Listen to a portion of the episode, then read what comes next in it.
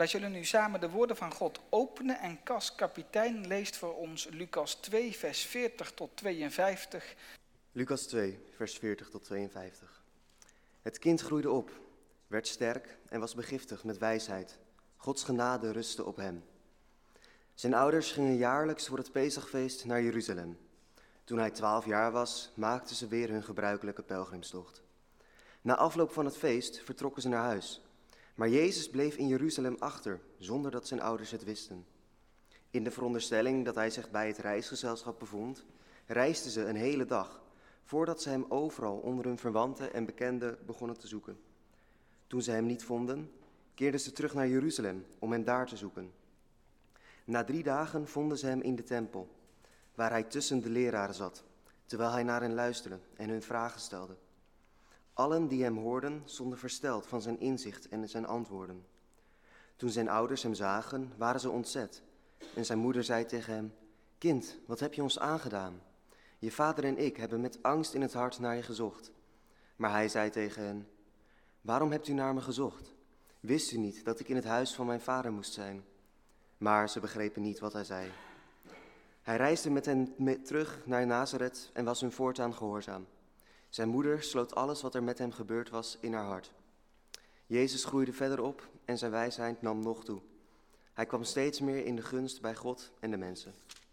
Jezus Christus, broeders en zusters, het was inmiddels alweer jaren geleden. Eerst was er dat kind dat in doeken gewikkeld in de kribbe werd gelegd. Het ontving de door God zelf gegeven naam Jezus. En het werd op de achtste dag besneden. Op de veertigste dag brachten zijn ouders hem naar Jeruzalem om het aan de Heer op te dragen. Het was alsof ze zeiden, dit kind dat u ons toevertrouwd hebt, het is en blijft van u. Het moet u dankend worden teruggegeven. Het tekent de afhankelijkheid van het kind Jezus. Zijn ouders en andere mensen om hem heen deden allerlei dingen aan, met en voor hem, maar zelf deed hij nog niets. Hij was restloos aangewezen op hun zorg en aandacht, op hun liefde. Maar met het voorbijgaan van de jaren verandert dat. Het kind Jezus groeit op en wordt sterk. Het wint aan kracht en aan zelfstandigheid. Het wordt vervuld met wijsheid en met de genade van God. De geest van God is op hem. En hoor je dat vertellen, dan kun je je de verwondering van de mensen om hem heen voorstellen. Het is alsof je zijn ouders en de mensen om hem heen hoort denken dat dat ons gegeven is. Dit kind van God dat groeit en openbloeit. Laat staan dat je van een opgroeiend kind kunt zeggen dat het vol van wijsheid is en dat de genade van God op hem rust dan kun je toch je geluk als ouders en grootouders en dorpsgenoten niet op. Want God zelf vervult dit kind met wijsheid. Dit kind weet waar het in het leven op aankomt. Hij weet dat het liefdevolle ontzag voor de Heer het begin van de wijsheid is. Hij leeft uit Gods genade, uit de goedheid waarmee hij zich naar mensen toewendt en naar hen omziet. Het is wat je noemt een begenadigd kind. Een kind van God. En hoor je dat juist aan het begin van een nieuw jaar, dan vraag je je af wat is het geheim van die wijsheid, van die groei. En hoe delen wij in het nieuwe jaar in dat geheim? Dat geheim dat je sterk maakt en waardoor je leert leven uit de genade van God. Nou, iets van dat geheim ligt op als verteld wordt dat de ouders van Jezus elk jaar voor het paasfeest naar Jeruzalem trekken. Dit kind groeit kennelijk niet op in een omgeving waar de dagen zich aaneenrijgen tot een zee van tijd.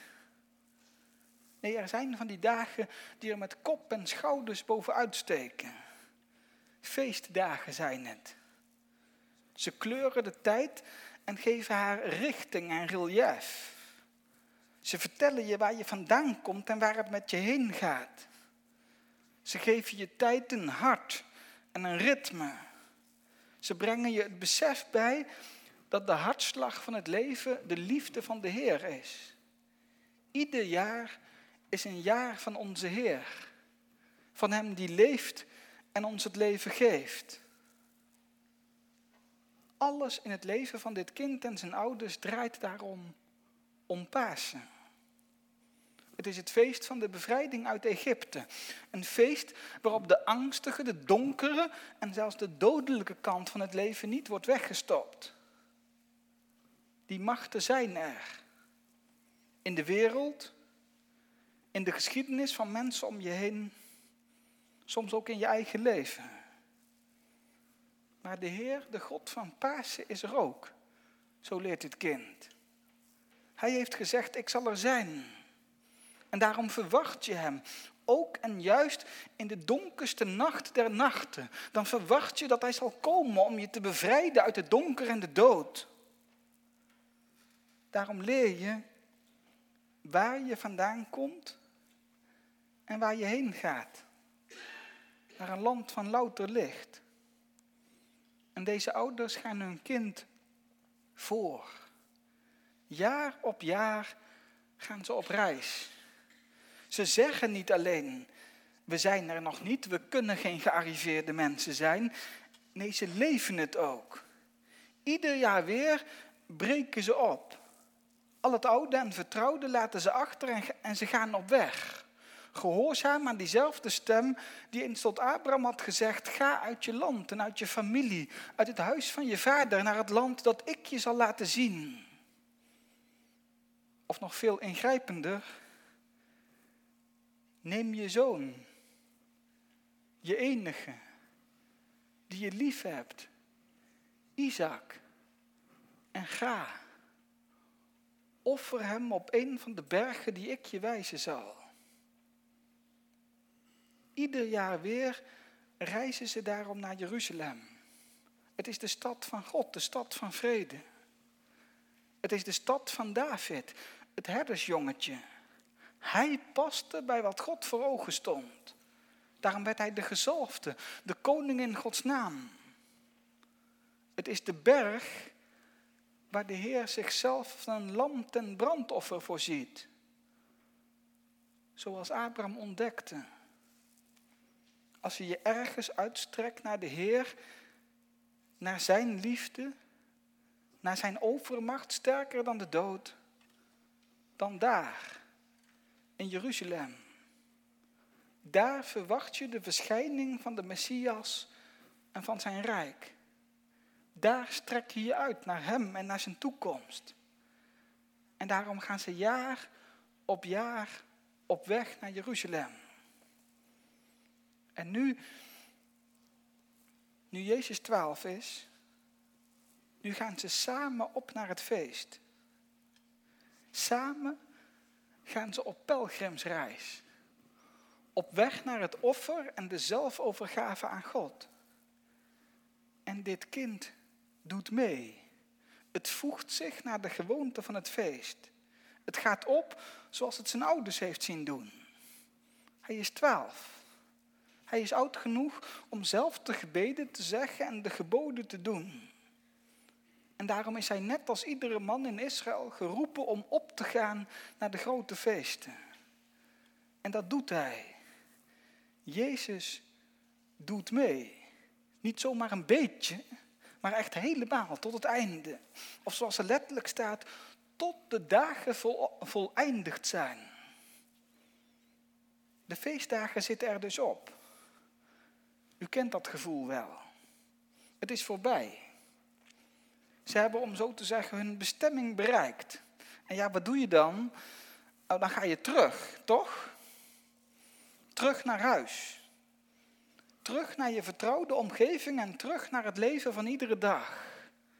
En inderdaad, dat is wat Jozef en Maria doen. Ze verlaten Jeruzalem, de stad van de Heer, de God van Pasen, de stad waar hij zich bekend maakt en waar de Messias verwacht wordt. Maar het kind, hun kind, blijft erin. Hij blijft in Jeruzalem, in de stad van God, de stad van vrede. En je vraagt je af waarom? Waarom blijft hij? De feestdagen zitten er toch op?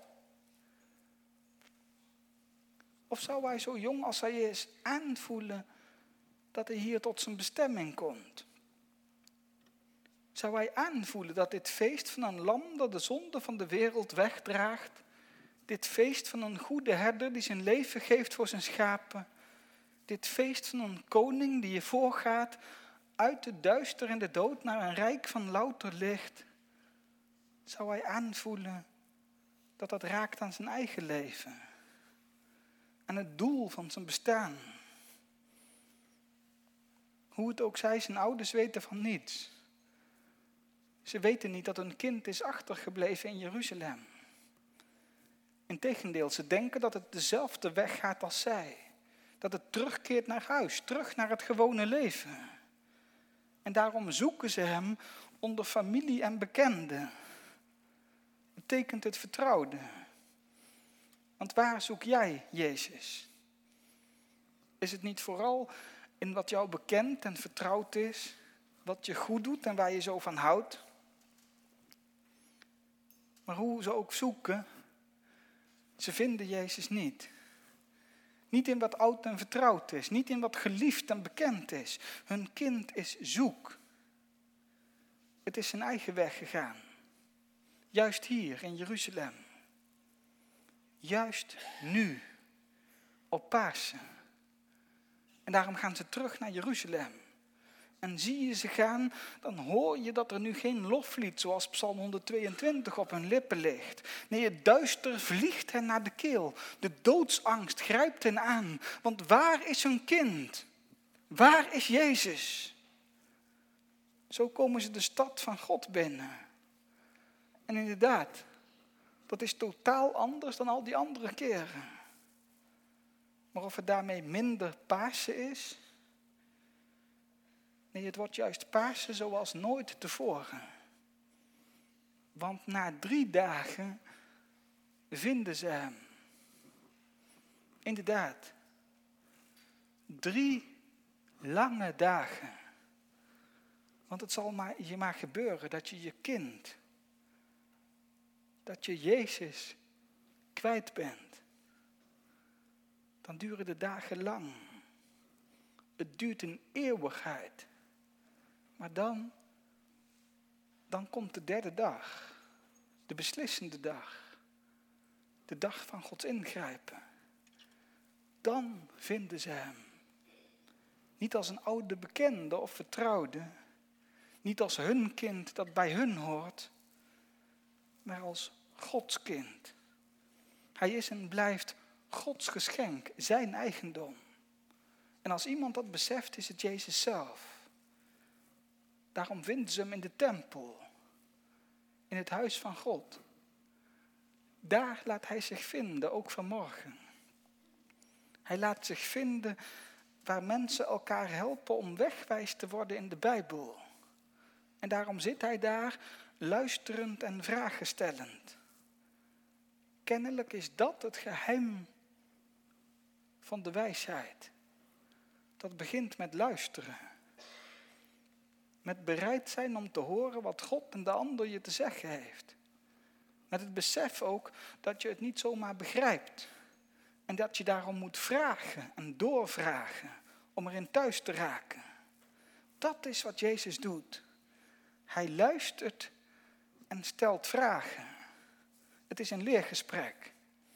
En ik vermoed zomaar dat het daar op Pasen over het paasverhaal gegaan is. En zo jong als Jezus is, blijkt hij er bijzonder thuis in te zijn. Zo thuis dat iedereen versteld staat. Het is alsof je merkt, dit is niet zomaar een verhaal. Dit is zijn eigen verhaal. Het verhaal van zijn leven. En de omstanders verbazen zich over de levenswijsheid van het kind. Maar zijn ouders zijn ouders zijn buiten zichzelf. Is het van ongerustheid? Van woede misschien? Of van opluchting? Maar zodra zijn moeder hem ziet, werpt ze het hem in het gezicht. Kind, wat heb je gedaan? Waarom heb je ons dit aangedaan? Je vader en ik hebben je met angst gezocht. Alle angst, alle verdriet, alle woede van de afgelopen dagen baant zich een uitweg. Ze kan er eenvoudig niet bij. Deze mater dolorosa. Geleden heeft ze met alles wat in haar is om haar kind. Het kind dat God haar toevertrouwd had. Voor het eerst was hij mee. En nu, nu was hij zoek. Vind je het gek dat ze uitbarst tegen Jezus? Het eerlijke verhaal is dat Jezus dat gek vindt. Waarom hebben jullie mij gezocht? vraagt hij. En nee, hij speelt niet de vermoorde onschuld. Hij meent het. Jullie mij gezocht? Maar waarom dan? Wisten jullie dan niet dat ik moest zijn in de dingen van mijn vader? Wist je niet dat ik hier te vinden ben in het huis van God? Het lijken harde woorden. En misschien zijn ze dat ook wel. Maar dan zo hard als die woorden aan het einde. Waarom zoeken jullie de levende onder de doden? Het is een confronterende vraag, maar wel een vol protest tegen het verdriet, de pijn en de dood. Want klinkt het dan, hij is hier niet. Hij is opgestaan. Hij gaat jullie voor. Zo is het ook hier.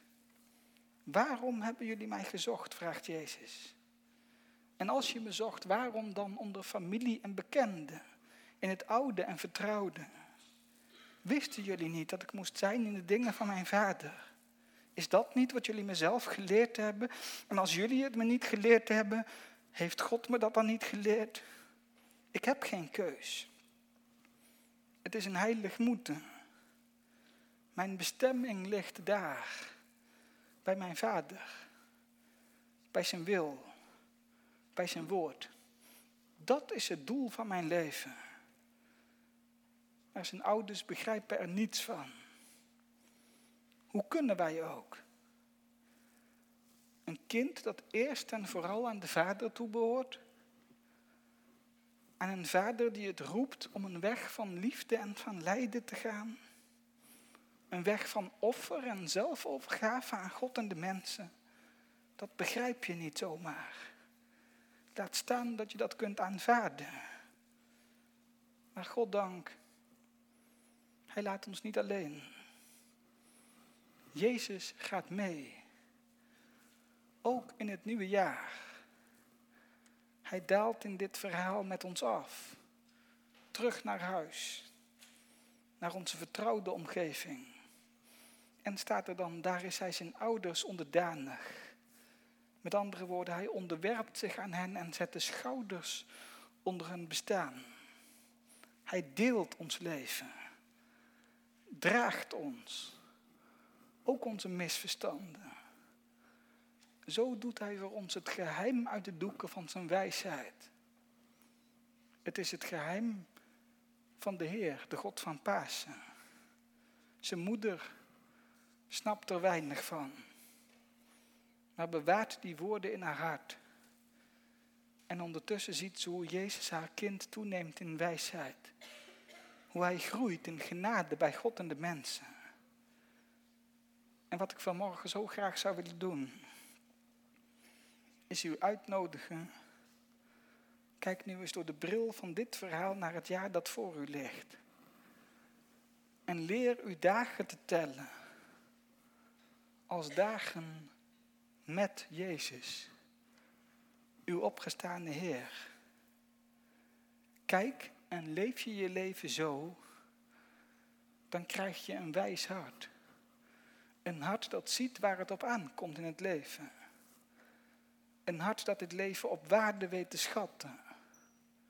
Je weet waar het op aankomt. En daarom helpt het je om keuzes te maken en prioriteiten te stellen. Want je weet aan wie je je toevertrouwt. Ook in dit nieuwe jaar. Je weet door wie je je laat leiden.